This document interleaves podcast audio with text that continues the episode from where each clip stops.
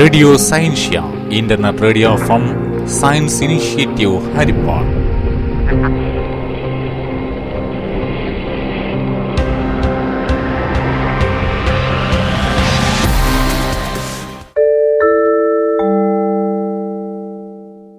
എല്ലാ ശ്രോതാക്കൾക്കും റേഡിയോ സയൻഷ്യയിലേക്ക് സ്വാഗതം.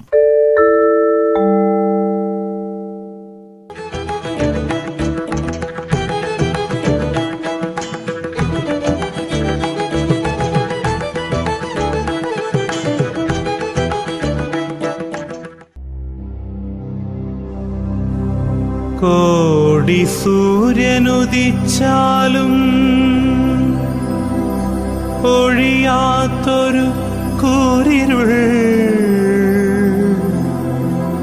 തുറന്നു സത്യം കാണിക്കും സയൻസിന് തൊഴുന്നു ഞാൻ.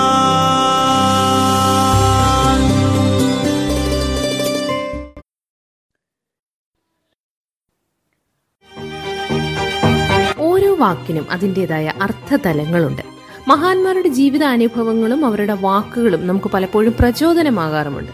ചിലരുടെ ജീവിതം നമ്മുടെ ജീവിത പ്രതിസന്ധികളിൽ വെളിച്ചമാകാറുണ്ട്. ഈ അറിവും വെളിച്ചവും പങ്കുവെച്ചുകൊണ്ട് നമുക്കിന്ന് വാക്കും പുരളിലേക്ക് കടക്കാം. അവതരിപ്പിക്കുന്നത് പുതുശ്ശേരി എൽ പി എസിലെ പ്രഥമാധ്യാപികയായ ശ്രീമതി സിന്ധു ബാലരാമൻ. ഏതാണ്ട് നൂറു വർഷം പഴക്കമുള്ള ലോകപ്രസിദ്ധമായ ഒരു സിനിമാ കമ്പനിയിലേക്ക് അച്ഛൻ്റെ കറുത്ത സ്യൂട്ടും ടൈയും ധരിച്ച് കയ്യിലൊരു പെട്ടിയുമായി പത്തൊൻപത് വയസ്സുള്ള ഒരു പയ്യൻ കയറി ചെന്നു. ആ സ്റ്റുഡിയോ ഒന്ന് കാണാൻ പോലും പ്രത്യേക പാസ് എടുക്കണം. അങ്ങനെയുള്ള സ്ഥലത്തേക്കാണ് നെഞ്ചു വിരിച്ച് തല ഉയർത്തി പയ്യൻ ചെന്നത്. വാതിൽക്കൽ നിന്ന കാവൽക്കാരനെ നോക്കി അവൻ ഹലോ എന്ന് പറഞ്ഞു. ആ വരവ് കണ്ടിട്ട് വലിയ ഏതോ ഡയറക്ടറാണെന്ന് കാവൽക്കാരന് തോന്നി. പയ്യൻ നേരെ ചെന്ന് അവിടെയുള്ള ജോലിക്കാരെ പരിചയപ്പെട്ടു. അങ്ങനെ ആ സ്റ്റുഡിയോയിൽ എന്നും കയറി ചെല്ലാൻ പാകത്തിന് ചെറിയ പണി സംഘടിപ്പിച്ചെടുക്കുകയും ചെയ്തു.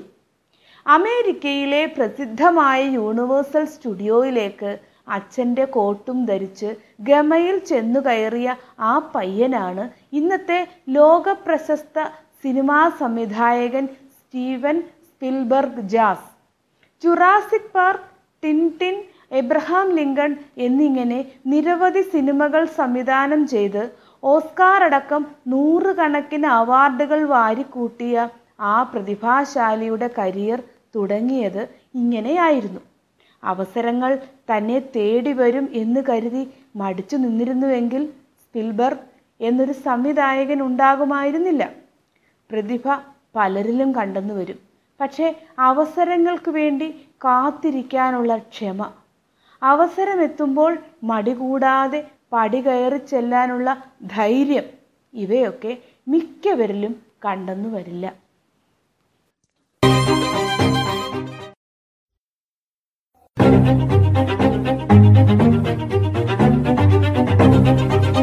ഓരോ ദിവസവും നമുക്ക് പ്രധാനപ്പെട്ടതാണ്. നാം അറിയുന്നവയും അറിയാത്തവയുമായി എത്രയെത്ര ദിവസങ്ങൾ. ചരിത്രത്തിൽ ഇടം നേടിയ നിരവധി സംഭവങ്ങൾ ഓരോ ദിവസവുമായി ഇടപെരിഞ്ഞു കിടക്കുന്നു. ഇവയെ ഒരിക്കൽ കൂടി ഓർമ്മിച്ചെടുക്കാൻ അവസരമൊരുക്കിക്കൊണ്ട് ഇന്ന് ഓർമ്മിക്കാൻ അവതരിപ്പിക്കുന്നത് ശ്രീമതി അശ്വതി. ഓർമ്മിക്കാൻ നമുക്കിനി ഒരു ദിനം കൂടി. ഇന്ന് ഓഗസ്റ്റ് പതിമൂന്ന് ലോക അവയവദാന ദിനം. അവയവദാനത്തിന്റെ മഹത്വവുമായി അവയവദാനം മഹാദാനം എന്ന മുദ്രാവാക്യമുയർത്തി വീണ്ടും ഒരു അവയവദാന ദിനം കൂടി. ശരീരത്തിലെ ഏതെങ്കിലും ഒരു പ്രധാന അവയവത്തിന്റെ പ്രവർത്തനം നിലയ്ക്കുന്നത് മൂലം പ്രതിവർഷം അഞ്ചു ലക്ഷം പേരെങ്കിലും രാജ്യത്ത് മരിച്ചുകൊണ്ടിരിക്കുന്നു എന്നതാണ് കണക്ക്. മസ്തിഷ്ക മരണം സംഭവിക്കുന്ന ഒരു മനുഷ്യന് എട്ടുപേരുടെ ജീവൻ രക്ഷിക്കാനാകും എന്നിരിക്കെ ഇത്രയും പേരെ നാം മരണത്തിന് വിട്ടുകൊണ്ടേയിരിക്കുന്നു. ഇവിടെയാണ് ലോക അവയവദാനത്തിന്റെ പ്രസക്തി. മുൻകാലങ്ങളെ അപേക്ഷിച്ച് മസ്തിഷ്ക മരണം സംഭവിക്കുന്നവരുടെ ബന്ധുക്കൾ അവയവദാനത്തിന് മുൻകൈ എടുക്കുന്ന അവസ്ഥ ഉണ്ടായിട്ടുണ്ട് എങ്കിലും ഈ ദിനം കൊണ്ട് ഉദ്ദേശിക്കുന്നത് പോലെ വലിയൊരു മാറ്റം കൊണ്ടുവരാൻ ഇനിയും ഏറെ ദൂരം സഞ്ചരിക്കേണ്ടിയിരിക്കുന്നു. മാറ്റിവെക്കാൻ അവയവം ലഭ്യമല്ലാത്തതിനാൽ മാത്രം ഓരോ മിനിറ്റിലും പതിനെട്ട് പേർ വീതമാണ് ഈ ഭൂമിയിൽ നിന്ന് വിടവാങ്ങുന്നത്.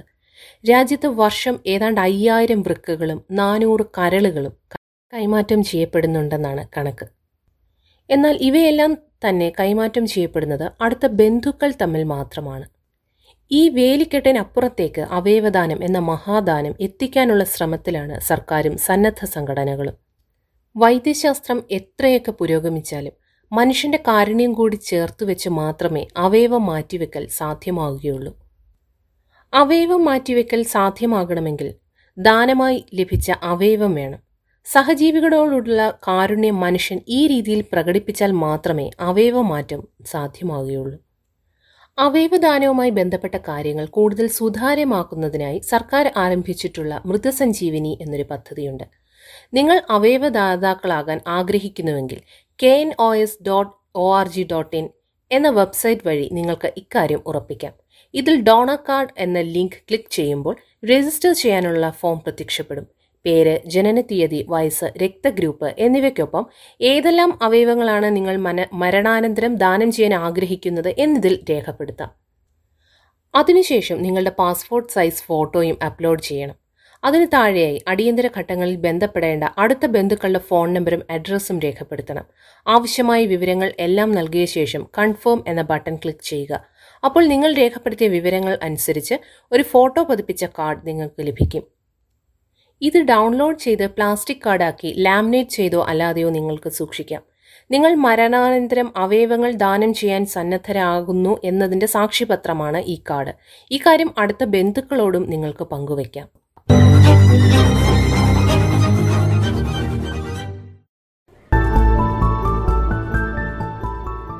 ഇന്നേറെ ചർച്ച ചെയ്യപ്പെടുന്ന ഒന്നാണ് ദേശീയ വിദ്യാഭ്യാസ നയം. ഇതിനെക്കുറിച്ച് doctor R V G Menon നടത്തിയ പ്രഭാഷണത്തിൻ്റെ രണ്ടാം ഭാഗം. ഒമ്പതും പത്തും ക്ലാസ്സുകളെ പതിനൊന്നും പന്ത്രണ്ടുമായിട്ട് ചേർക്കുന്നതിന് ചില ഗുണങ്ങളുണ്ട്. തീർച്ചയായിട്ടും ഇപ്പോഴത്തെ ഒമ്പതിലെയും പത്തിലെയും ഉള്ള കരിക്കുലവും അതിൻ്റെ പാഠ പാഠപുസ്തകങ്ങളിലെ സിലബസും നോക്കുകയാണെങ്കിൽ അത് പണ്ടുണ്ടായിരുന്നതിനേക്കാൾ വളരെ മുൻപോട്ട് പോയിട്ടുണ്ട്. അപ്പോൾ അത് പഠിപ്പിക്കുന്നതിന് കൂടുതൽ ഉയർന്ന യോഗ്യതയുള്ള അധ്യാപകരെ ആവശ്യമുണ്ട്. അവർക്ക് അതിനുള്ള പരിശീലനം ആവശ്യമുണ്ട്. അതുകൊണ്ട് അതിനെ ഹയർ സെക്കൻഡറിയുടെ തലത്തിനോട് ചേർക്കുന്നതിൽ തെറ്റില്ല. പക്ഷേ അങ്ങനെ വരുമ്പോൾ പത്താം ക്ലാസ്സിലെ പരീക്ഷയുടെ സ്വഭാവം മാറേണ്ടി വരും.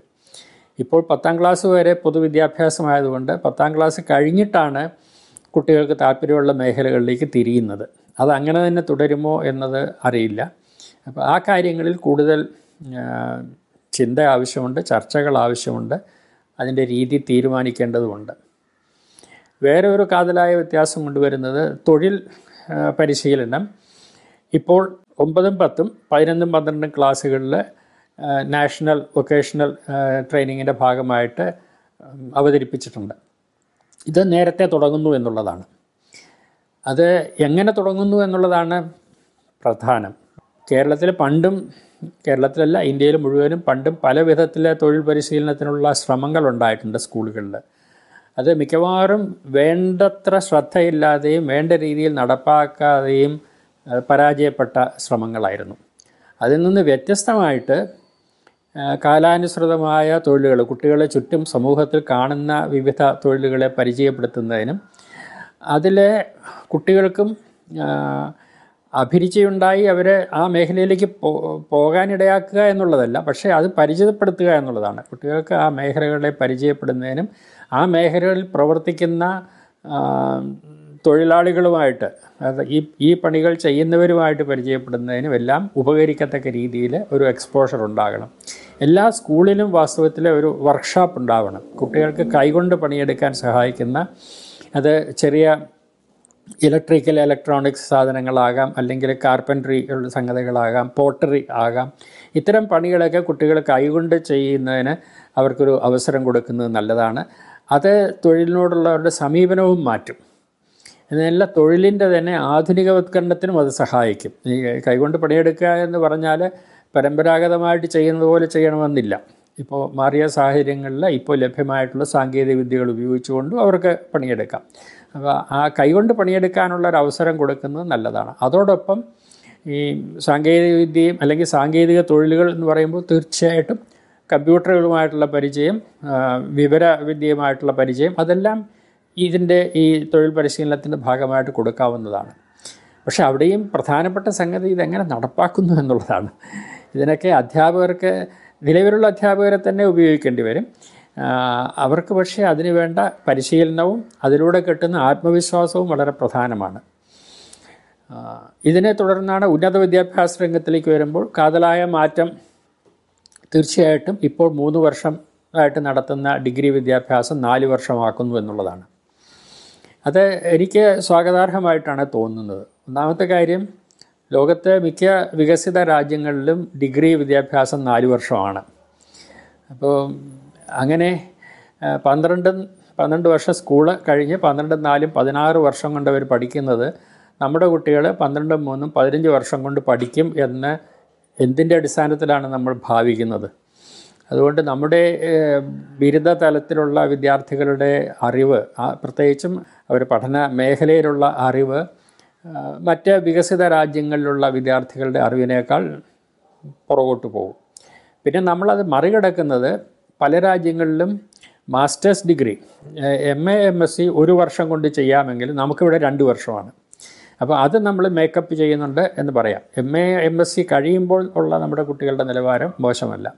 അപ്പോൾ അത് ത്രീ പ്ലസ് ടു എന്നുള്ളതിന് പകരം ഫോർ പ്ലസ് വണ്ണോ ഫോർ പ്ലസ് ടുവോ ആക്കി മാറ്റുന്നത് തെറ്റില്ല, സ്വാഗതാർഹമാണ്. പക്ഷേ ആ മാറ്റം എങ്ങനെ കൊണ്ടുവരും എന്നുള്ളതാണ് വീണ്ടും പ്രശ്നം.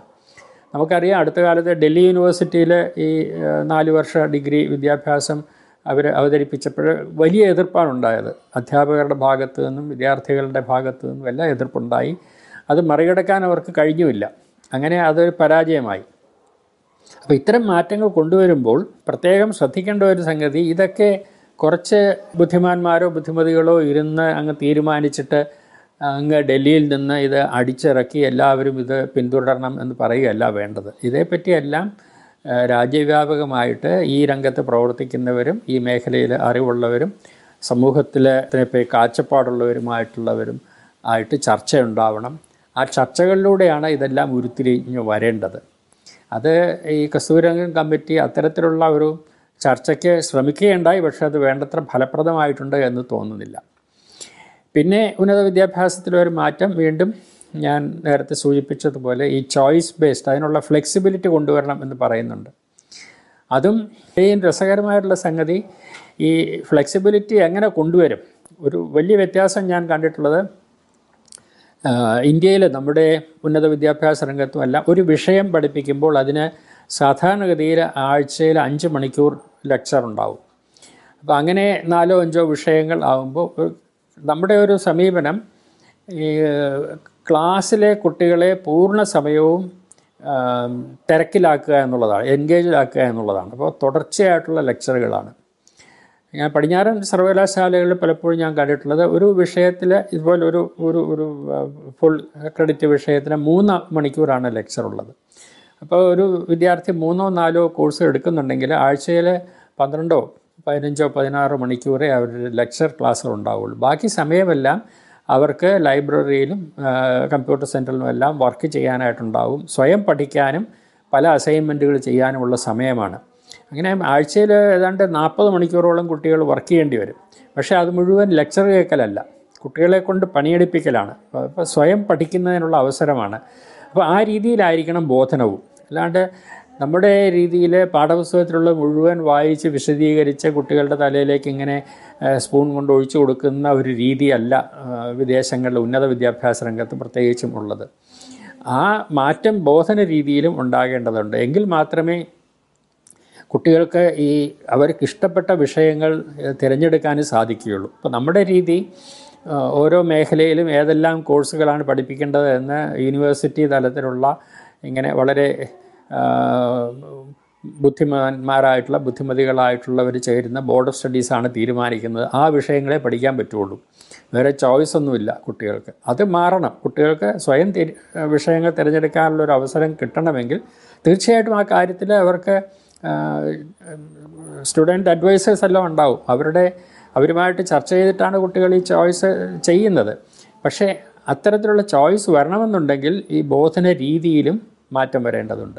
അവിടെയും ഈ പരിഷ്കാരങ്ങൾ എങ്ങനെ നടപ്പാക്കുന്നു എന്നതാണ് വളരെ പ്രധാനമാകുന്നത്. ഈ റിപ്പോർട്ടിൽ സ്വാഗതാർഹമായിട്ടുള്ള മറ്റൊരു കാര്യം, ഈ അധ്യാപകരുടെ പങ്കിനെ വളരെ പ്രാധാന്യത്തോടു കൂടി ഈ റിപ്പോർട്ട് പരിഗണിച്ചിട്ടുണ്ട് എന്നുള്ളതാണ്. അതുകൂടെ അതുകൊണ്ട് തന്നെ അധ്യാപക പരിശീലനത്തിനും പുതിയ രീതികൾ നിർദ്ദേശിക്കുന്നുണ്ട്. ഇപ്പോഴത്തെ ബി എഡ് ബി എഡ് എന്നുള്ളത് പല സംസ്ഥാനങ്ങളിലും വളരെ പരിതാപകരമായ രീതിയിലാണ് നടത്തുന്നത്. വഴിപാട് പോലാണ് പല സ്ഥലത്തും. പിന്നെ വളരെ കമേഴ്സ്യലൈസ് ചെയ്തിട്ടുണ്ട്. അതിൽ നിന്നെല്ലാം വ്യത്യസ്തമായിട്ട് അധ്യാപക പരിശീലനം വളരെ പ്രധാനപ്പെട്ട ഒരു മേഖലയായിട്ടെടുക്കുകയും അതിനെ ഒരു പ്രൊഫഷണൽ മേഖലയായിട്ടെടുത്ത് അതിനു വേണ്ട മാറ്റങ്ങൾ നിർദ്ദേശിച്ചിട്ടുണ്ട്. അതും സ്വാഗതാർഹമാണ്.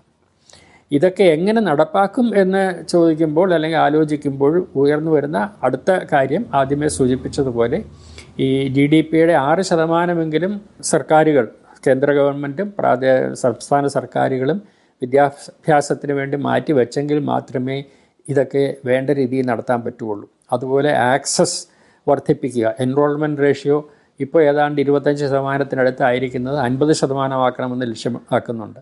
അതും സാധകമാകണമെങ്കിൽ തീർച്ചയായിട്ടും വളരെ കൂടുതൽ പണച്ചെലവ് ആവശ്യമാണ്. ഈ റിപ്പോർട്ടിൻ്റെ ഒരു മട്ട് നോക്കുമ്പോൾ ഇതെല്ലാം സ്വകാര്യ മേഖലയ്ക്ക് വിടുന്ന പോലെയാണ് കാണുന്നത്. ഈ ജി ഡി പിയുടെ ആറ് ശതമാനം ആക്കണം എന്ന് പറയുന്നുണ്ടെങ്കിലും അത് ഈ റിപ്പോർട്ട് തയ്യാറാക്കിയവർ തന്നെ വളരെ കാര്യമായിട്ട് പരിഗണിച്ചിട്ടുണ്ടോ എന്ന് സംശയമാണ്. വിദ്യാഭ്യാസത്തിന് വേണ്ടി സർക്കാരുകൾ എത്ര പണം മുടക്കുന്നു എന്നുള്ളതിലാണ് പൊതുജനങ്ങളുടെ സമ്മർദ്ദം ഉണ്ടാകേണ്ടത്. ഇപ്പോഴത്തെ രീതി മാറിയാലേ പറ്റുകയുള്ളൂ. അവിടെ അത് അങ്ങനെ ഒരു ഒരു സോഷ്യലിസ്റ്റ് സങ്കല്പമൊന്നുമല്ല. മുതലാളിത്ത രാജ്യങ്ങളിൽ പോലും, ഉദാഹരണമായിട്ട് ജർമ്മനിയിൽ അല്ലെങ്കിൽ യുണൈറ്റഡ് സ്റ്റേറ്റ്സിൽ എല്ലാം തീർച്ചയായിട്ടും സ്വകാര്യ വിദ്യാലയങ്ങളുണ്ട്. പക്ഷേ ഉന്നത വിദ്യാഭ്യാസത്തിന് അർഹതയുള്ള വിദ്യാർത്ഥികൾക്ക് വിദ്യാഭ്യാസം കിട്ടുന്നു എന്ന് ഉറപ്പുവരുത്താനുള്ള മാർഗങ്ങൾ അവിടെയുണ്ട്. സർവകലാശാലകളിൽ തന്നെ ശതകോടി കണക്കിന് ഡോളർ അവർക്ക് നിക്ഷേപങ്ങളുണ്ട്. ആ നിക്ഷേപങ്ങളിൽ നിന്നാണ് അവർ സ്കോളർഷിപ്പുകൾ കൊടുക്കുന്നത്. ഇപ്പോൾ ഇന്ത്യയിൽ നിന്ന് തന്നെ എത്രയോ വിദ്യാർത്ഥികൾ ഉന്നത പഠനത്തിനായിട്ട് അമേരിക്കയിലേക്കും ഇംഗ്ലണ്ടിലേക്കൊക്കെ പോകുന്നു. ഒരുപാട് പേർക്ക് സ്കോളർഷിപ്പ് കിട്ടുന്നുണ്ട്.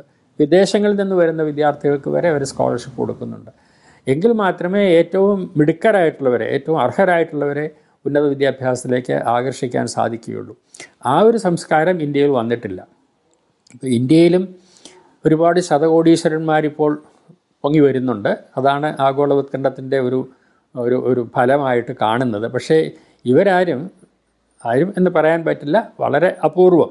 ഒഴിച്ചു നിർത്തിയാൽ ബാക്കി ആരും വിദ്യാഭ്യാസത്തിന് വേണ്ടി ഈ പണം മുടക്കുന്നതായിട്ട് കാണുന്നില്ല. അതിന് പകരം അവരുടെ നിക്ഷേപം, ഇതൊരു നിക്ഷേപമാണ്, നമ്മുടെ രാഷ്ട്രത്തിൻ്റെ സമൂഹത്തിൻ്റെ ഭാവിയിലുള്ള നിക്ഷേപമാണ്. നിക്ഷേപം വിദ്യാഭ്യാസ രംഗത്തേക്ക് കൊണ്ടുവരാൻ അവർ ശ്രമിച്ചാൽ മാത്രമേ സ്വകാര്യ മേഖലയുടെ സംഭാവന ഉണ്ടാവുകയുള്ളൂ. അതല്ലെങ്കിൽ ഇന്ത്യയിലെ സാഹചര്യത്തിൽ സ്വകാര്യവത്കരണം എന്ന് പറയുന്നത് വാണിജ്യവത്കരണമായിട്ടാണ് മാറുക. വിദ്യാഭ്യാസ രംഗം വാണിജ്യവത്കരിച്ചാൽ പിന്നെ ആദ്യമേ സൂചിപ്പിച്ചതുപോലെ ഇക്വിറ്റി, ജസ്റ്റിസ് എന്നൊക്കെ ഇങ്ങനെ മന്ത്രം ഉരുവിടുന്നത് പോലെ പറയാം എന്നുള്ളതല്ലാതെ അതൊന്നും നടക്കില്ല. കാശുള്ളവർക്ക് ഉന്നത വിദ്യാഭ്യാസം എന്നതിലേക്ക് മാറും. എങ്കിൽ മാത്രമേ ഈ അൻപത് ശതമാനം എൻറോൾമെൻറ്റ് റേഷ്യോ വർദ്ധിക്കുന്നതിൻ്റെ ഗുണവും സമൂഹത്തിന് ഉണ്ടാവുകയുള്ളൂ, അത് സാധിക്കുകയുള്ളൂ. ഇത്തരം കാര്യങ്ങളാണ് ഇതിലെ സ്വാഗതാർഹമായ പല സൂചനകളും ഈ റിപ്പോർട്ടിലുണ്ട്. പക്ഷേ അത് നല്ല രീതിയിൽ നടക്കണമെന്നുണ്ടെങ്കിൽ ഇതെങ്ങനെ നടപ്പാക്കുന്നു എന്നുള്ളതിൽ വളരെ കൂടുതൽ ശ്രദ്ധ വേണം. വളരെ കൂടുതൽ പൊതുജന സമ്മർദ്ദവും ഉണ്ടാകണം. ഈ രീതിയിലാണ് ഇത് മാറേണ്ടത് എന്ന് സർക്കാരിനെ ബോധ്യപ്പെടുത്തുന്ന രീതിയിലുള്ള സമ്മർദ്ദം പൊതുസമൂഹത്തിൽ നിന്ന് ഉണ്ടാകണം. നിങ്ങൾ കേട്ടത് doctor R V G Menon ദേശീയ വിദ്യാഭ്യാസ നയത്തെക്കുറിച്ച് നടത്തിയ പ്രഭാഷണം. ശാസ്ത്ര പോർട്ടലായ ലൂക്കയിൽ നടത്തിയ പ്രഭാഷണത്തിൻ്റെ ശബ്ദലേഖനമാണ് ഞങ്ങൾ ഇവിടെ പ്രക്ഷേപണം ചെയ്തത്.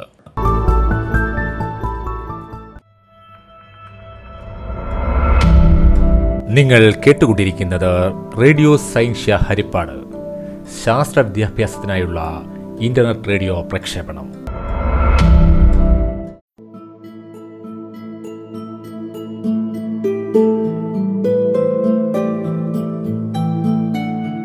കഥാലോകം.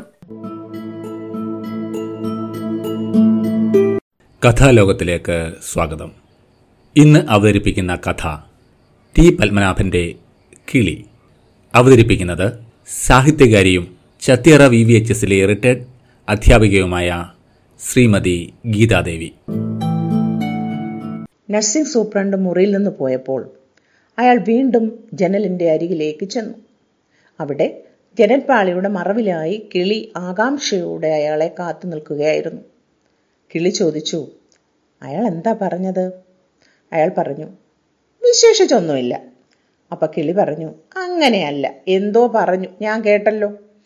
അല്പനേരം ഒന്നും പറയാതിരുന്നതിന് ശേഷം അയാൾ പതുക്കെ പറഞ്ഞു, ആരോടാ സംസാരിച്ചു കൊണ്ടിരുന്നതെന്ന് ചോദിച്ചു. ഇവിടെയാണെങ്കിൽ ആരുമില്ല. എന്നിട്ടും ഇങ്ങനെ തനിച്ചിരുന്ന തന്നോട് തന്നെ? കിളി പറഞ്ഞു, എന്നോടാണ് സംസാരിച്ചു കൊണ്ടിരുന്നതെന്ന് പറയാമായിരുന്നില്ലേ? അങ്ങനെ പറഞ്ഞപ്പോൾ കിളിയുടെ ചുണ്ടിൽ ഒരു കുസൃതി ചിരി ഉണ്ടായിരുന്നു. അയാൾ അപ്പൊ വിഷമത്തോട് പറഞ്ഞു, അതെങ്ങനെ കഴിയും?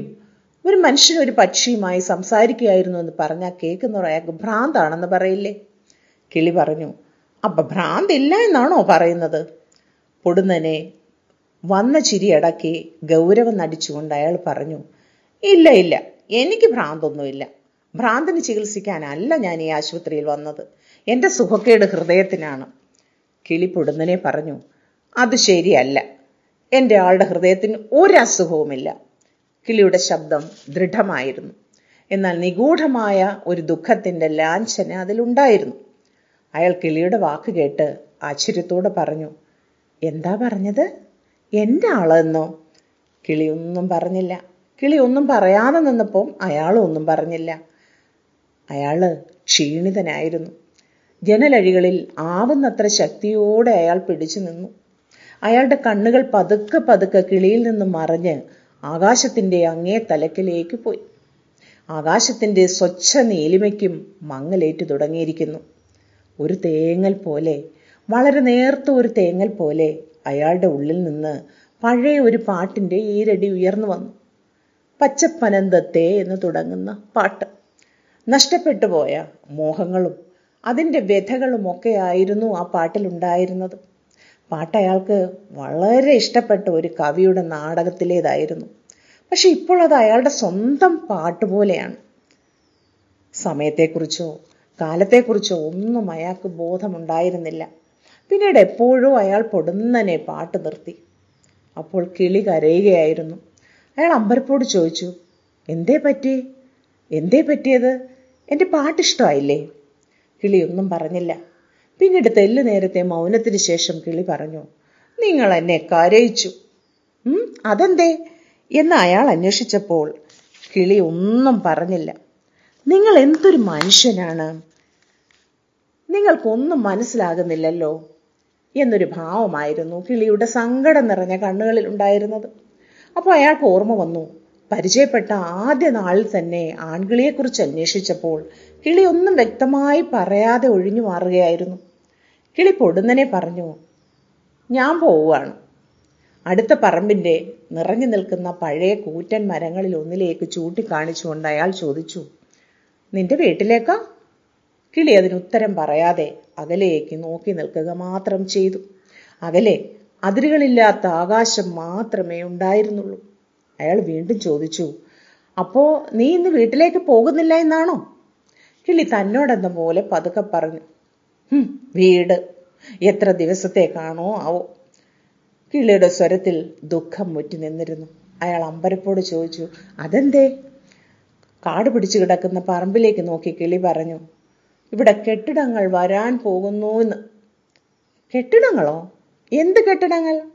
പക്ഷെ കിളി എന്തെങ്കിലും പറയുന്നതിന് മുമ്പായി തന്നെ അയാളുടെ ഓർമ്മയിൽ വന്നു രണ്ടു ദിവസം മുമ്പ് നഴ്സിംഗ് സൂപ്രണ്ട് പറഞ്ഞത്. സൂപ്രണ്ട് പറഞ്ഞു, ഇവിടുത്തെ തിരക്ക് കൂടിക്കൂടി വരികയാണ്, പുതിയ കെട്ടിടങ്ങൾ ഉണ്ടാക്കിയാലേ ഇനി രക്ഷയുള്ളൂ.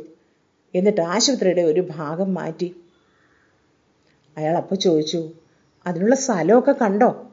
സൂപ്രണ്ട് പറഞ്ഞു, കാശുണ്ടെങ്കിൽ സ്ഥലത്തിനാണോ വിഷമം? പിന്നീട് അയാൾ അതിനെക്കുറിച്ച് ഒന്നും ചോദിച്ചില്ല.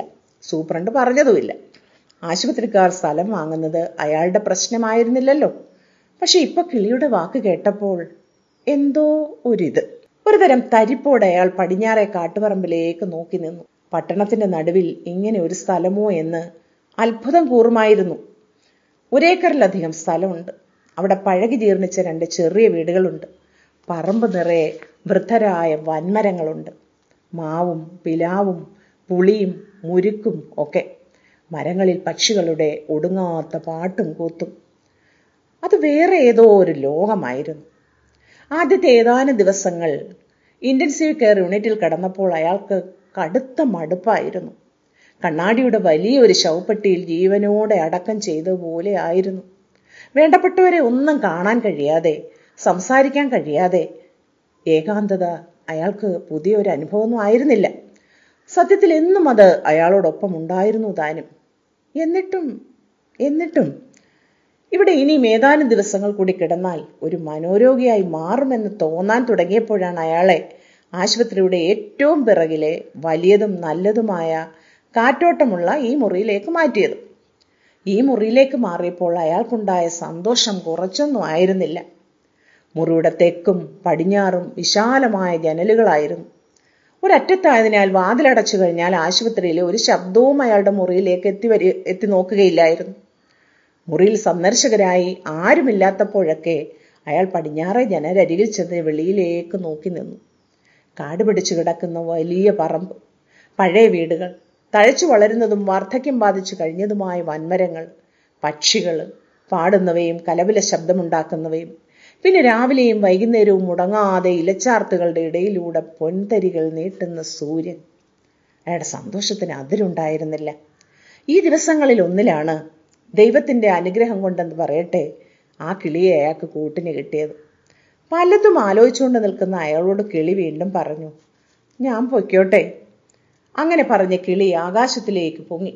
പക്ഷെ പൊങ്ങിയ വേഗത്തിൽ താഴോട്ട് വന്ന അയാളുടെ അരികിലായി ജനൽക്കമ്പിയിലിരുന്ന് കിളി മടിച്ചു മടിച്ചു ചോദിച്ചു, "എന്നോട് ദേഷ്യപ്പെടരുത്. ഞാൻ ഒന്ന് ചോദിച്ചോട്ടെ? നിങ്ങളെ ശുശ്രൂഷിക്കാൻ, ഇവിടെ ഒപ്പം കഴിയാൻ വീട്ടിൽ ആരുമില്ലേ? ഇതുവരെ ഞാൻ ആരെയും കണ്ടിട്ടില്ലല്ലോ. ആളുകൾ ധാരാളമുണ്ട്, അവർ വരുന്നുണ്ട്, പോകുന്നുണ്ട്. പക്ഷേ അങ്ങയുടെ സമീപം ഇരിക്കാൻ ആരുമില്ലേ?" അയാൾ ഒന്നും പറഞ്ഞില്ല. അപ്പൊ കിളി വീണ്ടും പറഞ്ഞു, "ഒന്നുകൂടി അറിഞ്ഞാൽ കൊള്ളാമായിരുന്നു. ഇന്ന് രാവിലെ ഇവിടെ ഒരു ചെറുപ്പക്കാരി വന്നില്ലേ, വളരെ ദൂരത്ത് നിന്ന്, ക്ഷീണിച്ച് ഉറക്കച്ചടവോടെ, അവശയായി. എങ്കിലും അവരെ നല്ല അഴകുള്ളവളായിരുന്നു, എന്നെപ്പോലെ തന്നെ. പിന്നെ എനിക്ക് ഏറെ ആകർഷണമായി തോന്നുന്നത് അവരുടെ കണ്ണുകളാണ്. എങ്ങനെയാണ് ഞാനത് പറയേണ്ടത്? കണ്ണുകളിൽ നിന്ന് സ്നേഹം വഴിഞ്ഞൊഴുകുന്നത് പോലെയിരുന്നു." കിളി നിർത്തി അയാളുടെ മുഖത്തേക്ക് ആകാംക്ഷയോടെ നോക്കി നിന്നു. പക്ഷെ അയാൾ തീർത്തും നിസ്സംഗനായിരുന്നു. കിളി പൊടുന്നനെ ചോദിച്ചു, "ആരാണവർ?" അയാൾ പതുക്കെ പറഞ്ഞു, "അങ്ങനെ പലരും വരുന്നില്ലേ ഇവിടെ?" കിളി അപ്പോൾ ദേഷ്യത്തോടെ പറഞ്ഞു, "പലരെ കുറിച്ചല്ല ഞാൻ ചോദിച്ചത്, ആ പ്രത്യേക സ്ത്രീയെക്കുറിച്ചാണ്." അയാൾ ഒന്നും പറയാതെ മറയാൻ പോകുന്ന സൂര്യനിലേക്ക് നോക്കി നിന്നു. കിളി ഒരു നിശ്വാസത്തോടെ പറഞ്ഞു, "ഓ, അല്ലെങ്കിൽ വേണ്ട. ഞാൻ ചോദിക്കാൻ പാടില്ലായിരുന്നു. ഇതൊക്കെ ഒരാളുടെ..." കിളി പിന്നീട് എന്താ പറഞ്ഞതെന്ന് അപ്പോൾ കേട്ടില്ല. ആകാശത്തിൻ്റെ അനന്ത നിലിമയിൽ കിളി വിലയം പ്രാപിക്കുന്നത് നോക്കി അയാൾ അവിടെ ജനലരികിൽ തന്നെ നിന്നു. തൻ്റേതായ എന്തോ വളരെ വിലപ്പെട്ടോ എന്നേക്കുമായി നഷ്ടപ്പെട്ട പോലെ അയാൾക്ക് തോന്നി.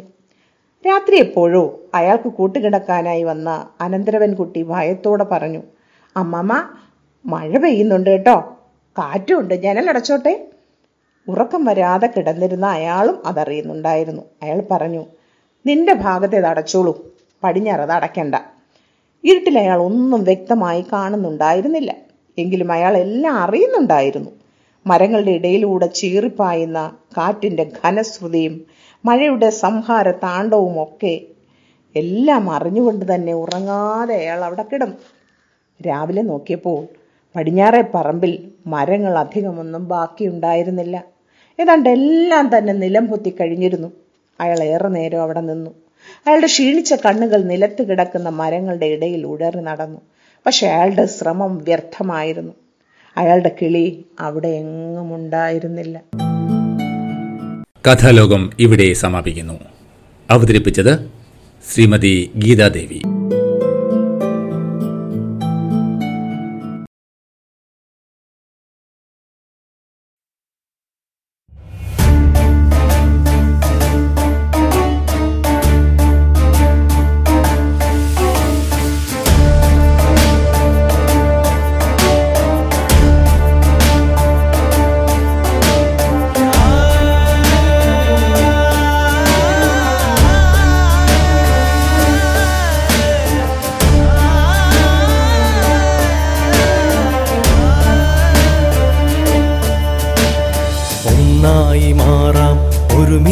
ചേരാം, ഒരു മനമായി ഒന്നിച്ചു മുന്നോട്ടു നീങ്ങാം.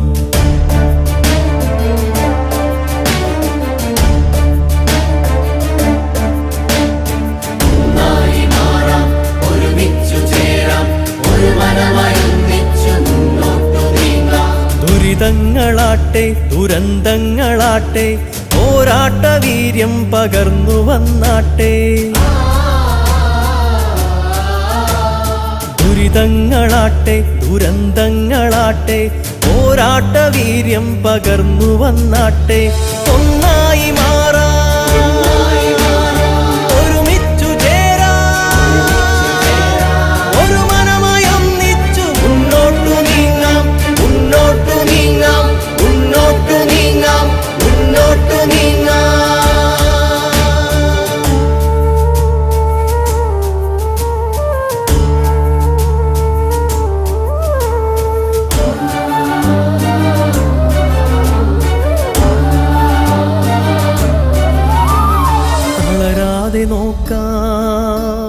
കണ്ണു നനയാതെ കാക്കാം, തളരാതെ നോക്കാം, കണ്ണു നനയാതെ കാക്കാം.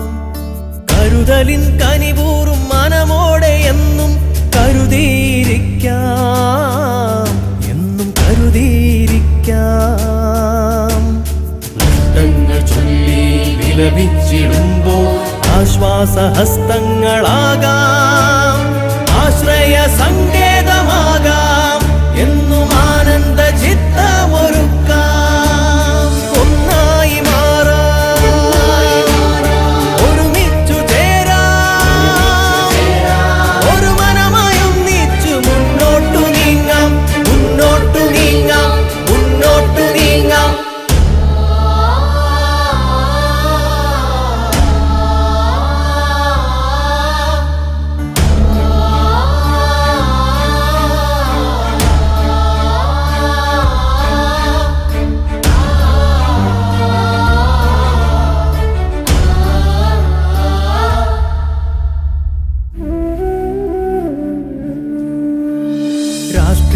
വൈര്യം പൂശിയ മതിലു തകർത്ത്, രാഷ്ട്രീയ വൈര്യം പൂശിയ മതിലു തകർത്ത്, അടിക്കുറിപ്പില്ലാത്ത ബന്ധങ്ങൾ പുൽകാം, സൗഹൃദം നേടാം, പുതു സൗഹൃദം നേടാം. തനിച്ചായവർക്കായി താങ്ങായി നിന്നിടാം, നെടുവീർപ്പുകൾ ആറ്റാം, നീണ്ട നെടുവീർപ്പുകൾ ആറ്റാം, അതിജീവന ഗാഥ രചിക്കാം. ഒന്നായി മാറാം, ഒരുമിച്ചു ചേരാം, ഒരു മനമായി ഒന്നിച്ചു മുന്നോട്ടു നീങ്ങാം, ഒരു മനമായി ഒന്നിച്ചു മുന്നോട്ടു നീങ്ങാം, മുന്നോട്ടു നീങ്ങാം.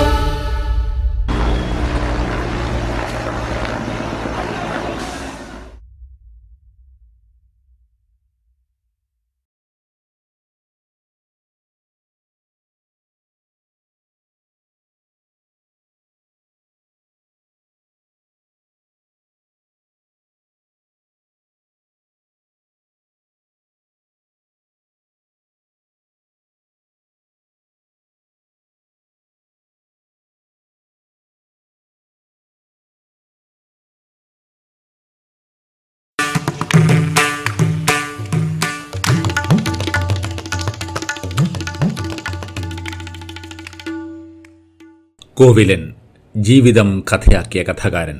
റേഡിയോ ഡോക്യുമെന്ററി രചന ആഖ്യാനം ശ്രീമതി അമല.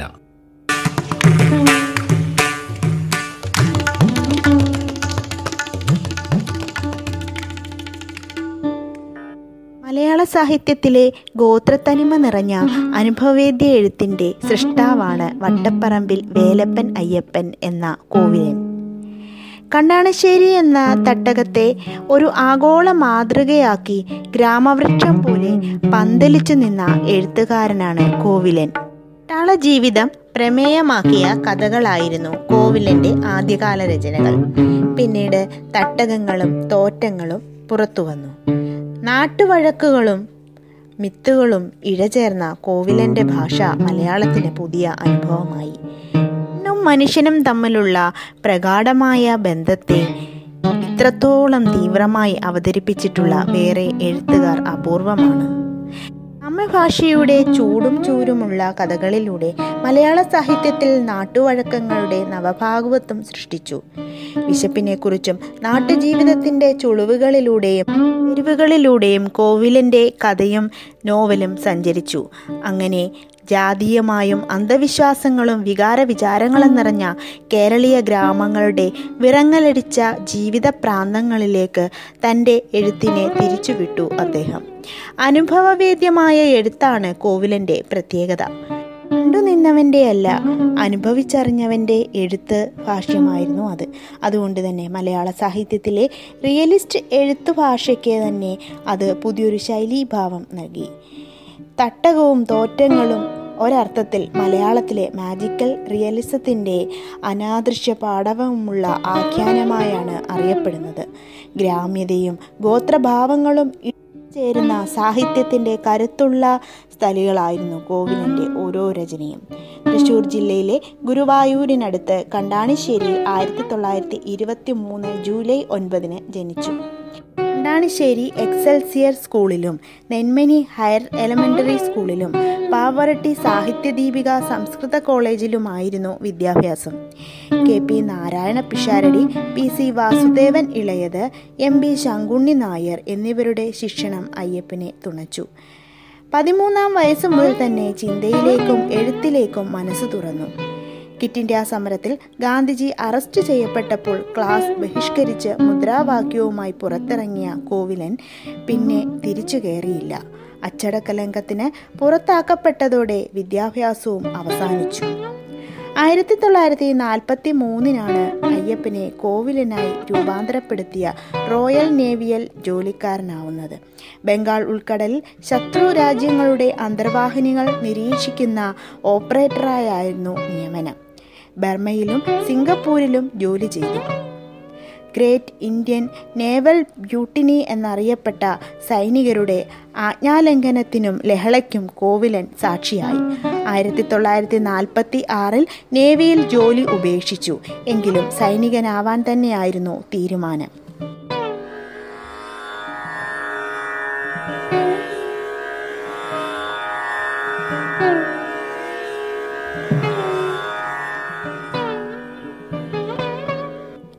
ആയിരത്തി തൊള്ളായിരത്തി നാൽപ്പത്തി എട്ടിൽ കരസേനയിൽ ചേർന്നു. കോർ ഓഫ് സിഗ്നൽസിൽ റേഡിയോ ഓപ്പറേറ്ററായി ഇരുപത് വർഷം പണിയെടുത്തു. ആയിരത്തി തൊള്ളായിരത്തി അറുപത്തി എട്ടിലാണ് വിരമിച്ചത്. പിന്നീട് കാണുന്നത് കണ്ടാണിശ്ശേരിയിലെ ഗിരിയിൽ എഴുത്തുജന്മം സ്വീകരിച്ച കോവിലനെയാണ്. പുറം ലോകത്തെ ഓരോ ചലനത്തിലും സദാ ജാഗരൂകനായ ശക്തമായ സാമൂഹ്യ അവബോധമുള്ള പ്രതികരണ തീവ്രമായ മനസ്സുള്ള അക്കാര്യത്തിൽ സൈന്യത്തിൻ്റെ അച്ചടക്കം ലംഘിക്കുന്ന ഒരു ക്ഷുഭിത വയോധികൻ. ഗിരി എന്ന പട്ടാള ജീവിതത്തിൻ്റെ സമ്പാദ്യ നിർമ്മിതിയായ വീട്ടിലാണ് കോവിലൻ്റെ പ്രശസ്തമായ പല കൃതികളും പിറന്നത്. ഇരുപത്താറ് കൃതികളാണ് കോവിലൻ്റേതായി ഉള്ളത്. പത്ത് ചെറുകഥാ സമാഹാരങ്ങൾ, പന്ത്രണ്ട് നോവലുകൾ, ഒരു നാടകം, മൂന്ന് ലേഖന സമാഹാരങ്ങൾ, ഒരു പലം മനയോല, ഈ ജീവിതം ആനന്ദമാണ്, ഒരിക്കൽ മനുഷ്യനായിരുന്നു, ഒരു കഷണം അസ്ഥി, തേർ വാഴ്ചകൾ, സുജാത, ശകുനം, തിരഞ്ഞെടുത്ത കഥകൾ, കോവിലൻ്റെ കഥകൾ, സുവർണ കഥകൾ, എൻ്റെ പ്രിയപ്പെട്ട കഥകൾ എന്നിവയാണ് കോവിലൻ്റെ കഥാസമാഹാരങ്ങൾ. തകർന്ന ഹൃദയങ്ങൾ, എ മൈനസ് ബി, ഏഴാമേടങ്ങൾ, തോറ്റങ്ങൾ, ഹിമാലയം, ഭരതൻ, ജന്മാന്തരങ്ങൾ, തട്ടകം എന്നീ നോവലുകളും ബോർഡ് ഔട്ട്, തറവാട് എന്നീ നോവലൈറ്റുകളും നിന്റെ വിശ്വാസം നിന്നെ പൊറുപ്പിക്കും എന്ന നാടകവും കോവിലൻ്റേതാണ്. ആയിരത്തി തൊള്ളായിരത്തി എഴുപത്തിരണ്ടിലും എഴുപത്തി ഏഴിലും കേരള സാഹിത്യ അക്കാദമി പുരസ്കാരം, ആയിരത്തി തൊള്ളായിരത്തി തൊണ്ണൂറ്റി എട്ടിൽ കേന്ദ്ര സാഹിത്യ അക്കാദമി പുരസ്കാരം, കേരള സർക്കാരിൻ്റെ എഴുത്തച്ഛൻ പുരസ്കാരം, മാതൃഭൂമി പുരസ്കാരവും വയലാർ പുരസ്കാരവും നേടി. രണ്ടായിരത്തി അഞ്ചിൽ കേരള സാഹിത്യ അക്കാദമിയുടെ വിശിഷ്ടാംഗത്വം നേടി. മുട്ടത്തുവർക്കി പുരസ്കാരം, ഖത്തറിലെ പ്രവാസി എന്ന സംഘടനയുടെ പുരസ്കാരം, എ പി കുളക്കാട് പുരസ്കാരം, കേരള സാഹിത്യ അക്കാദമി ഫെലോഷിപ്പ്, കേരള സാഹിത്യ പരീക്ഷിത് അവാർഡ്, എൻ വി പുരസ്കാരം എന്നിവയും നേടി. വിനയതയായ ശാരദയായിരുന്നു ഭാര്യ. വിജയ, അജിതൻ, അമിത എന്നിവരാണ് മക്കൾ. രണ്ടായിരത്തി പത്ത് ജൂൺ രണ്ടിന് കോവിലൻ കണ്ടാണിശ്ശേരിയിലെ പുല്ലാനിക്കുന്നിലെ സ്വവസതിയിൽ വെച്ച് അന്തരിച്ചു.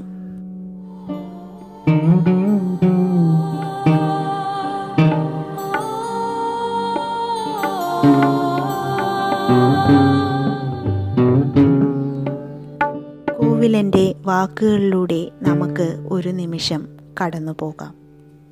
യാന്ത്രികത എന്നൊക്കെ ശ്രീരാമൻ പറഞ്ഞാല് ഞാൻ സമ്മതിക്കില്ല. പട്ടാളത്തിൽ പോയത് കൊണ്ടാണ് അങ്ങനെയായെന്നൊക്കെ. പട്ടാളത്തിൽ പോയത് കൊണ്ട് ഒരു യാന്ത്രികതയും വന്നിട്ടില്ല. അവനാൻ്റെ ജോലി അവനാൻ ചെയ്യുക, ഭംഗിയായിട്ട് ചെയ്യുക. ഇതാണ് പട്ടാളത്തിൽ നിന്ന് പഠിച്ചത്. ഈ ചാമക്കാലയും പുല്ലാനിക്കുന്നൊക്കെ മുനമടയും എല്ലാം മധ്യകാല സമൂഹത്തിൻ്റെ ശവമടക്ക് സമ്പ്രദായത്തെയാണ് സൂചിപ്പിക്കുന്നത്. അതിൻ്റെ തെളിവാണത്. ഈ ചാമക്കാലയിൽ മുഴുവൻ നന്നങ്ങാടികൾ ഉണ്ടായിരുന്നു. മുല്ലാനിക്കുന്നത്ത് മുഴുവൻ വെട്ടുപാറയുടെ മേലെ കുഴികളാണ്, വർത്തുളമായ കുഴികൾ. ആ കാലത്ത് ഈ പ്രദേശം ജനഭൂയിഷ്ടമായിരുന്നു. കുന്നൻ താഴ്വരകൾ, കുന്നൻ താഴ്വരയ്ക്ക് താഴെ വയലുകൾ, സുഭിക്ഷമായിട്ട് കൃഷി നടത്തുകയും അവരുടെ ഈ ശവദാഹമൊക്കെ ഈ കുന്നത്ത് നടത്തുകയും ചെയ്തു എന്നുള്ളതാണെന്നാണ് ഞാൻ കരുതുന്നത്.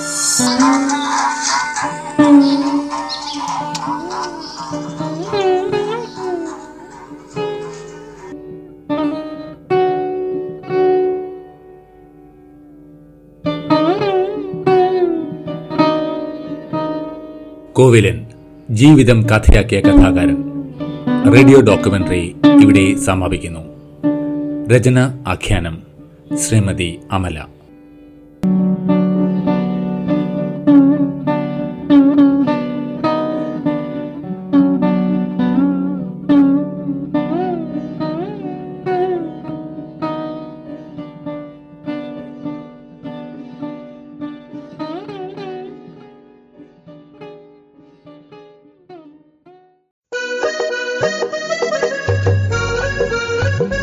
ബാലലോകം കുട്ടികൾക്കായുള്ള പ്രത്യേക പരിപാടി.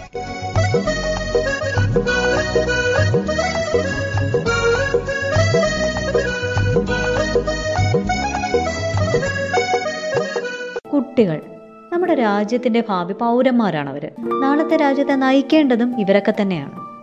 വിദ്യാഭ്യാസം അവരുടെ എല്ലാ കഴിവുകളെയും പുറത്തു കൊണ്ടുവരാനുള്ളതുമാണ്. സർഗാത്മകത അതിന്റെ ഭാഗമാണ്. നിരവധി കഴിവുള്ള കൂട്ടുകാർ വിവിധ വിദ്യാലയങ്ങളിൽ അറിയപ്പെടാതിരിക്കുന്നുണ്ട്. ഈ പാട്ടുപാടാനും കഥ പറയാനും കഥയും കവിതയും എഴുതാനും മിമിക്രി, മോണോ ആക്ട്, പിന്നെ ലളിതഗാനം, ശാസ്ത്രീയ സംഗീതം, നാടൻപാട്ട് പാടുക പാടാനും പിന്നെ വാദ്യോപകരണങ്ങൾ ഉപയോഗിക്കാൻ അറിയാവുന്ന കുഞ്ഞുങ്ങൾ, ഇങ്ങനെ സർഗാത്മക കഴിവുള്ള ഒരുപാട് കുഞ്ഞുങ്ങൾ നമ്മുടെ ഇടയിലുണ്ട്. എന്നാൽ ഇക്കൂട്ടരിൽ ചിലരെ നമ്മൾ ശ്രദ്ധിക്കപ്പെടാതെ പോകുന്നുണ്ട്. ഇങ്ങനെ ശ്രദ്ധിക്കപ്പെടാതെ പോകുന്ന ഇക്കൂട്ടരില്ലേ, ഇവരെ കണ്ടെത്തി പ്രോത്സാഹിപ്പിക്കാൻ നമ്മൾ അധ്യാപകർക്ക് കഴിയണം. ബാലലോകം അവരുടെ മികവുകൾ പ്രകടിപ്പിക്കാൻ ഒരവസരം ഒരുക്കുകയാണ്. ഈ അവസരം എല്ലാ കൂട്ടുകാരും പ്രയോജനപ്പെടുത്തണം. കൂട്ടുകാർ മാത്രമല്ല, അധ്യാപകരും ഇക്കാര്യത്തിൽ മുൻകൈ എടുക്കുമെന്നാണ് ഞങ്ങളുടെ പ്രതീക്ഷ. എല്ലാ കൂട്ടുകാരെയും ഒരിക്കൽ കൂടി ബാലലോകത്തിലേക്ക് സ്വാഗതം ചെയ്യുന്നു. എല്ലാവർക്കും കഥ കേൾക്കാൻ ഇഷ്ടമല്ലേ? ഇന്ന് B V L P S ആനാരിയിലെ അധ്യാപികയായ ജിജി ടീച്ചർ പറയുന്ന കഥയോടുകൂടി നമുക്ക് ആരംഭിക്കാം. പ്രിയ കുഞ്ഞുങ്ങളെ, എല്ലാവർക്കും സുഖം തന്നെയോ? എല്ലാവരും കഥകളും പാട്ടുകളും കേട്ട് സന്തോഷത്തോടെ ഇരിക്കുകയായിരിക്കും. ഇന്ന് ഒരു മഹാന്റെ കുട്ടിക്കാലത്തെ അനുഭവ കഥയാണ് പറയുന്നത്. കഥയുടെ പേര് അസാധാരണമായ സമ്മാനം. അമേരിക്കയുടെ ആദ്യത്തെ പ്രസിഡൻ്റായിരുന്ന ജോർജ് വാഷിങ്ടനെ നിങ്ങളിൽ ചിലർക്കെങ്കിലും പരിചയമുണ്ടായിരിക്കുമല്ലോ. നമ്മുടെ പിറന്നാളിന് അനവധി സമ്മാനങ്ങൾ കിട്ടാറില്ലേ? അത് എല്ലാവരെയും കാണിക്കാൻ നമുക്ക് ഭയങ്കര ധൃതിയല്ലേ? അവധിക്കാല അവധി ദിവസമാണെങ്കിൽ എത്രയും പെട്ടെന്ന് സ്കൂളിലെത്തി അതൊന്ന് കാണിക്കാനും, ഉപകരണങ്ങൾ വല്ലതും ആണെങ്കിൽ അതൊന്ന് പ്രവർത്തിപ്പിക്കാനും എന്തോ ഒരാകാംക്ഷയും ധൃതിയുമാണ് അല്ലേ കുഞ്ഞുങ്ങളെ? ജോർജിൻ്റെ ആറാം പിറന്നാളിന് അവൻ്റെ അച്ഛൻ അവനൊരു മഴു സമ്മാനിച്ചു. നല്ല മനോഹരമായ തടിപ്പിടിയുള്ള ചെറിയ മഴു. ജോർജിനത് വളരെ ഇഷ്ടമായി. അതൊന്ന് ഉപയോഗിക്കാൻ അവൻ്റെ ഇളം മനസ്സ് തുടിച്ചു. അത്യധികമായ ആഗ്രഹം കാരണം അവൻ മഴുവുമായി തോട്ടത്തിലേക്ക് ചെന്നു.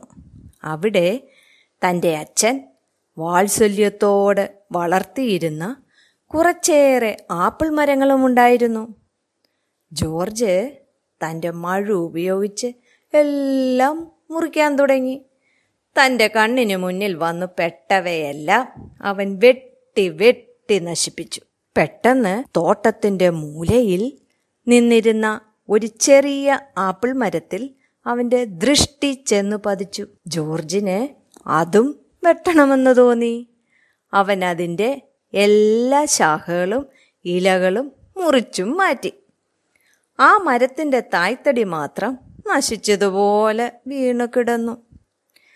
വൈകുന്നേരം പതിവ് പോലെ ജോർജിൻ്റെ അച്ഛൻ തോട്ടത്തിലേക്ക് ചെന്നു. അയാൾ പരിഭ്രമിച്ചുപോയി. ആപ്പിൾ മരങ്ങൾ ഉൾപ്പെടെ എല്ലാം മുറിച്ച് നശിപ്പിച്ചിരിക്കുന്നു. അദ്ദേഹത്തിന് ദേഷ്യം വന്നു. അദ്ദേഹം ഉറക്കെ ചോദിച്ചു, ജോർജ്, ആരാണ് ഇതെല്ലാം ചെയ്തു വച്ചിരിക്കുന്നത്? ജോർജ് ഒരു നിമിഷം മിണ്ടാതെ നിന്നു. പിന്നെ ഇടറിയ ശബ്ദത്തിൽ പറഞ്ഞു, അച്ഛാ, എൻ്റെ മഴു ഉപയോഗിച്ച് നോക്കുവാൻ എനിക്ക് ആശ തോന്നി. അങ്ങനെ ഞാനാണ് ഈ മരങ്ങളെല്ലാം വെട്ടിമുറിച്ചത്. ഈ ചെറിയ ആപ്പിൾ മരവും ഞാൻ തന്നെയാണ് വെട്ടിയിട്ടത്. എന്നോട് ക്ഷമിക്കണം. അവൻ്റെ കണ്ണുകൾ നിറഞ്ഞു തുളുമ്പി. സങ്കടം കൊണ്ട് അവൻ്റെ വാക്കുകൾ ചിലമ്പിച്ചിരിക്കുന്നു.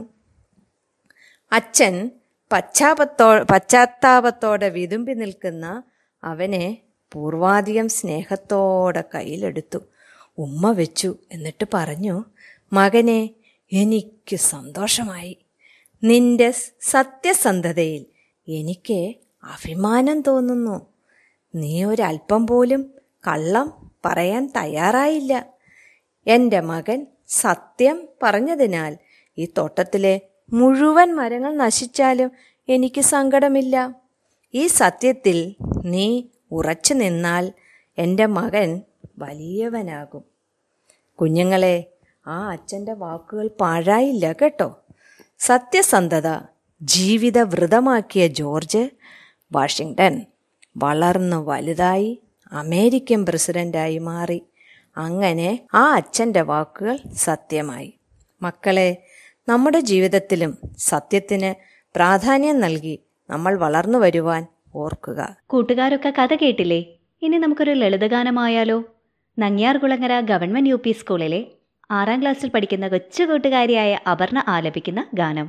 ഒഴുകും പുഴയുടെ ഈണത്തിലും താഴുകും തെന്നലിൻ താളത്തിലും, ഒഴുകും പുഴയുടെ ഈണത്തിലും താഴുകും തെന്നലിൻ താളത്തിലും, കൈരളി പാടുമീ മലയാളപ്പഴമയിൽ, കാണുവതേതൊരു പാവം നീ, തേടുവതേതൊരു ഗീതം.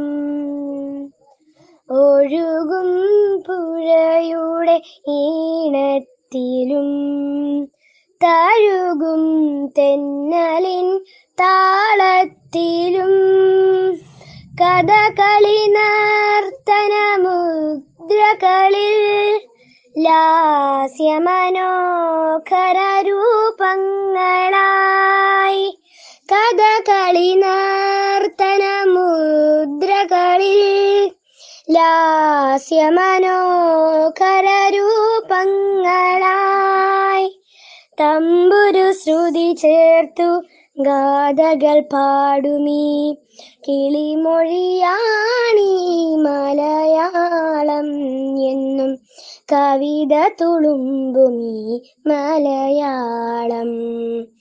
ഒഴുകും പുഴയുടെ ഈണ ത്തിലും തഴുകും തെന്നലിൻ താളത്തിലും ചിത്രശിലാനൃത്തവേദികളിൽ ചിലങ്കകളാടുന്നു താളങ്ങളാൽ. ചിത്രശിലാനൃത്തവേദികളിൽ ചിലങ്കകളാടുന്നു താളങ്ങളാൽ. തമ്പുരു ശ്രുതി ചേർത്തു ഗാഥകൾ പാടുമീ കിളിമൊഴിയാണീ മലയാളം എന്നും പ്രണമിച്ചു നിൽക്കുമീ മലയാളം. ഒഴുകും പുഴയുടെ ഈണത്തിലും തഴുകും തെന്നലിൻ താളത്തിലും കൈരളി പാടുമീ മലയാളപ്പഴമയിൽ. കാണുവതേതൊരു പാവം നീ, തേടുവതേതൊരു ഗീതം.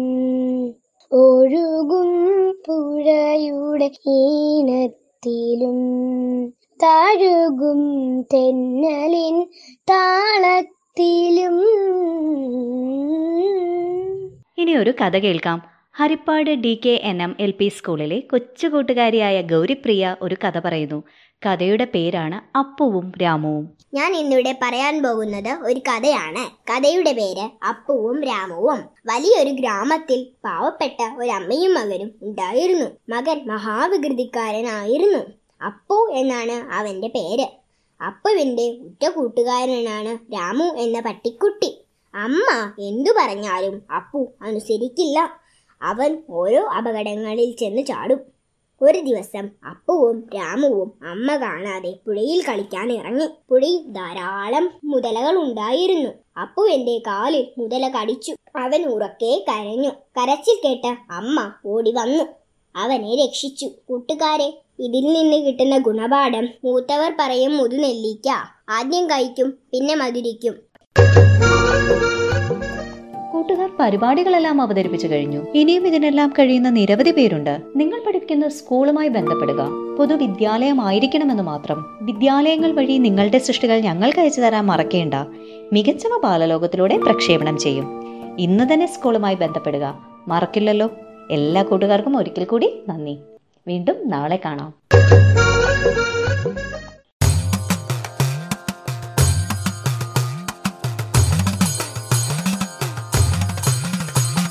തുരത്തണം, തകർക്കണം ഈ മഹാമാരിയെ. കരുതണം, പൊരുതണം, ഒരുമിച്ചു നിൽക്കണം. തുരത്തണം, തകർക്കണം ഈ മഹാമാരിയെ. കരുതണം, പൊരുതണം, ഒരുമിച്ചു നിൽക്കണം. ജാതിയില്ല, മതവുമില്ല, കക്ഷി രാഷ്ട്രീയമില്ല, ഭാഷയില്ല, വേഷമില്ല, ദേശഭേദങ്ങളില്ല. ജാതിയില്ല, മതവുമില്ല, കക്ഷി രാഷ്ട്രീയമില്ല, ഭാഷയില്ല, വേഷമില്ല, ദേശഭേദങ്ങളില്ല. അറിവുള്ളവർ പറയുന്നതനുസരിച്ചിടണം. പകരാതെ പടരാതെ നോക്കണം, തുരത്തണം. അറിവുള്ളവർ പറയുന്നതനുസരിച്ചിടണം. പകരാതെ പടരാതെ നോക്കണം, തുരത്തണം. തുരത്തണം, തകർക്കണം ഈ മഹാമാരിയെ. പതറാതെ തളരാതെ ഒരുമിച്ചു നിൽക്കണം. തുരത്തണം, തകർക്കണം ഈ മഹാമാരിയെ. പതറാതെ തളരാതെ ഒരുമിച്ചു നിൽക്കണം. ഒരുമിച്ചു നിൽക്കണം, ഒരുമിച്ചു നിൽക്കണം, ഒരുമിച്ചു നിൽക്കണം, ഒരുമിച്ചു നിൽക്കണം.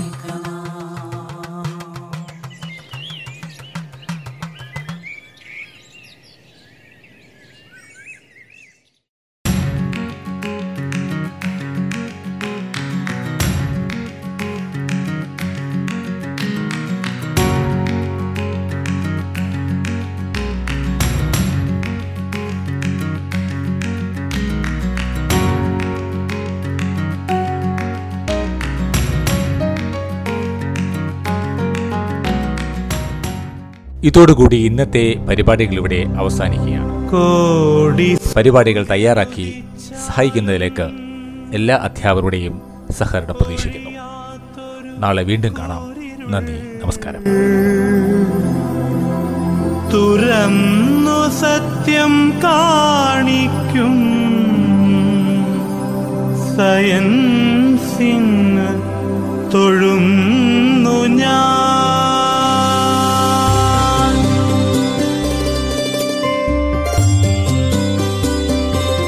വെളിച്ചം, മിന്നൽ, ചൂടൊച്ച ഇവയ്ക്കുള്ളിൽ മറഞ്ഞിടും അത്ഭുതങ്ങൾ വെളിക്കാക്കും സയൻസിന് തൊഴുന്നു ഞാൻ. വെളിച്ചം, മിന്നൽ, ചൂടൊച്ച ഇവയ്ക്കുള്ളിൽ മറഞ്ഞിടും അത്ഭുതങ്ങൾ വെളിക്കാക്കും സയൻസിന് തൊഴുന്നു ഞാൻ. ഇരുട്ടുകൊണ്ടു കച്ചോടം നടത്തുന്ന പുരോഹിത കെടുത്തിട്ടും കെടാതാളും സയൻസിനെ തൊഴുന്നു ഞാൻ.